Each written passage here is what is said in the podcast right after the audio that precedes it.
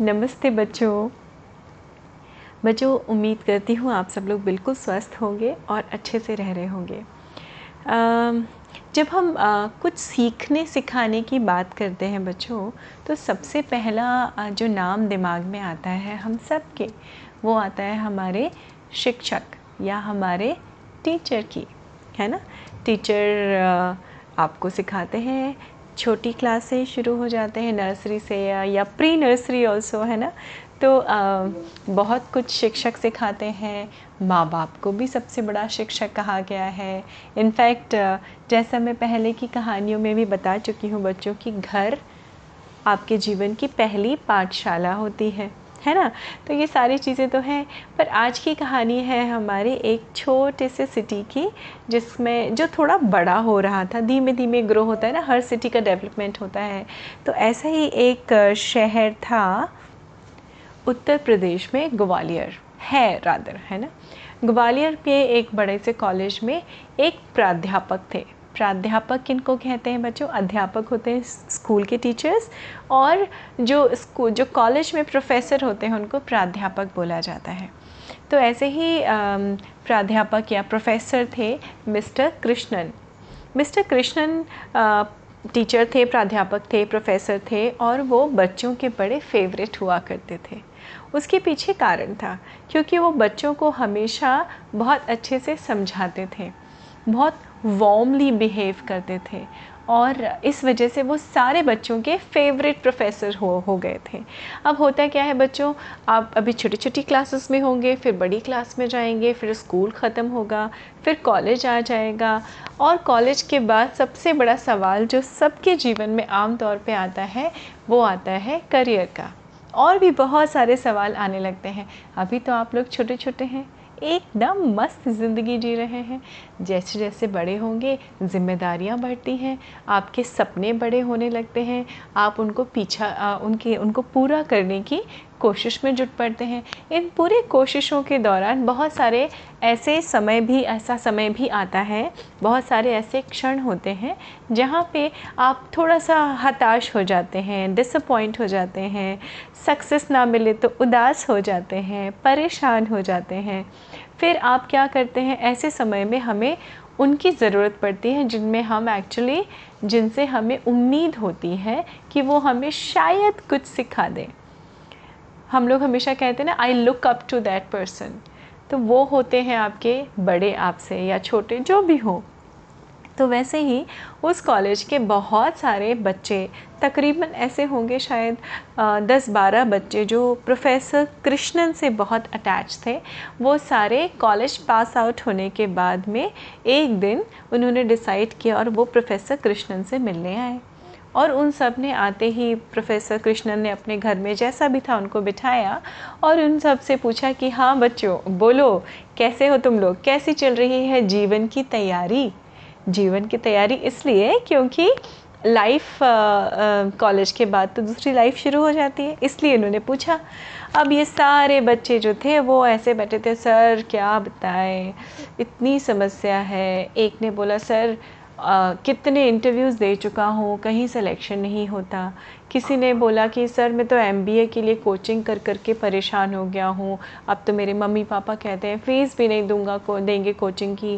कैसे आगे बढ़ूँगा? तीस किसी तीसरे ने बोला सर मैं तो जॉब की तलाश कर रहा हूँ। मेरा तो आ, हो गया एमए हो गया यहाँ से मुझे कॉलेज में मिल नहीं रहा है। किसी बच्चे ने कहा मुझे तो म्यूज़िक में एक्सपर्ट बनना है सर और हमें कोई अच्छी यूनिवर्सिटी में दाखिला ही नहीं हो रहा है एडमिशन नहीं हो रहा है। किसी ने कुछ कहा ऐसे मतलब प्रोफेसर कृष्णन ध्यान से सुन रहे थे। सारे बच्चों ने प्रॉब्लम्स की झड़ी लगा दी कि, सर, मुझे तो मैं, एक ने कहा कि, सर, मेरे तो मम्मी पापा अब काफ़ी एजिड हो चुके हैं। मेरी छोटी बहन की शादी है। मैं कैसे करूँगा? इतना सारा पैसा कमाना है। इतने सारे पैसे कमाने हैं। किसी ने कहा, सर, मुझे तो ब्रांडेड सामान का ही शौक़ है। अब मैं बड़ा हो रहा हूँ और अगर मैं माँगता हूँ तो फिर मुझे लगता है कि यार नहीं नहीं, मुझे ही कमाना चाहिए। मेरा भी एक स्टेटस होना चाहिए सोसाइटी में। ऐसे थोड़ी ना चलेगा। तो कितनी परेशानी है सर? इतनी प्रॉब्लम से इतनी प्रॉब्लम से कि पूछिए मत। प्रोफेसर कृष्णन सब की बातें सुन रहे थे बड़े ध्यान से आ, अच्छे से। आ, आपने ये चीज़ देखी होगी बच्चों जो भी आपकी बातें बड़े ध्यान से सुनते हैं ना आप कहीं ना कहीं आ, उनसे थोड़ा सा अटैच हो जाते हैं इन्वॉल्व हो जाते हैं और आपको अच्छा लगता है क्योंकि अच्छा लिसनर या अच्छा श्रोता सुनने वाले बहुत कम लोग होते हैं। तो प्रोफेसर कृष्णन से जो बच्चे इतना कन्फाइट करते थे, इतना उनमें कन्फाइट करते थे, उनसे उनसे अटैच थे, इसलिए क्योंकि वो बहुत अच्छी तरह से दूसरों की समस्याओं को समझते थे और सुनने की कोशिश करते थे। तो प्रोफेसर कृष्णन ने उनसे कहा, चलो, मुझे लगता है आप सब लोग बड़े परेशान हैं। आज मैं आपको अपने हाथों से कॉफ़ी बना के पिलाता हूँ। और आपको पता है ये कहाँ की है? ये मेरा होम स्टेट है, कर्नाटक। वहाँ की कॉफ़ी है। वहाँ की कॉफ़ी तो आप लोग को पता है, बड़ी फ़ेमस होती है ना? तो सबने कहा, जी जी जी जी, सर। अरे, सर, हमने तो बहुत सुना है कि आपके हाथ की कॉफ़ी बड़ी अच्छी होती है। तभी मिस्टर प्रोफेसर कृष्णन की वाइफ आ गई बाहर और उन्होंने बोला हाँ हाँ मैं तो रोज़ सुबह अपना शुरू, शुरुआत ही मेरी सुबह की मिस्टर कृष्णन की कॉफ़ी से होती है। And he makes yum coffees तो कॉफ़ी तो उन्होंने कहा कि ठीक है ठीक है sir I we are really excited सारे बच्चे अपने आपस में बातें करने लगे। प्रोफेसर कृष्णन अपने किचन में गए और उन्होंने खूब सारी कॉफ़ी बनाई सबके लिए। फ़िल्टर कॉफ़ी जो साउथ इंडियंस की एकदम अच्छी वाली कॉफ़ी होती है, वो बनाई और उन्होंने बहुत सारे कप निकाले। अब 10-12 बच्चे थे 12 बच्चे थे तो उन्होंने करीब पता नहीं क्यों उन्होंने 15 या 16 कप निकाले। अब वो वहाँ ट्रे में लेके, वो सारे सोलह सत्रह कप लेके आके उन्होंने बीच में टेबल पे रख दिए। अब जब बच्चों ने देखा, बच्चों तो उस ट्रे में आपको पता है, बहुत सारे अलग अलग तरह के कप थे। कुछ कप जो है, बड़े चमकीले से थे, कुछ कप ऐसे थे जिस पे मिस्टर कृष्णन या मिसेस कृष्णन के फेवरेट एक्टर्स की पिक्चर थी, कुछ कप्स ऐसे थे जिस पे क्रिकेटर्स की फ़ोटो थी, कुछ कप बहुत कलरफुल थे, बहुत वाइब्रेंट से थे और कुछ कप उसमें से ऐसे थे जो सिंपल से थे। एक कप में तो हल्का सा ऊपर से टूटा भी हुआ था। कुछ कप ऐसे थे जो थोड़ा सा होता है ना बच्चों टाइम के साथ धोते धोते, साफ़ करते करते फेड हो जाते हैं। तो कुछ कप ऐसे भी थे। अब बच्चों के अंदर कॉफ़ी पीने का एक्साइटमेंट इतना ज़्यादा था।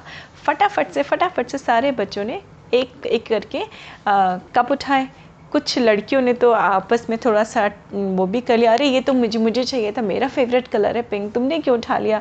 This is so bright no this is not done मुझे तो वही कप चाहिए।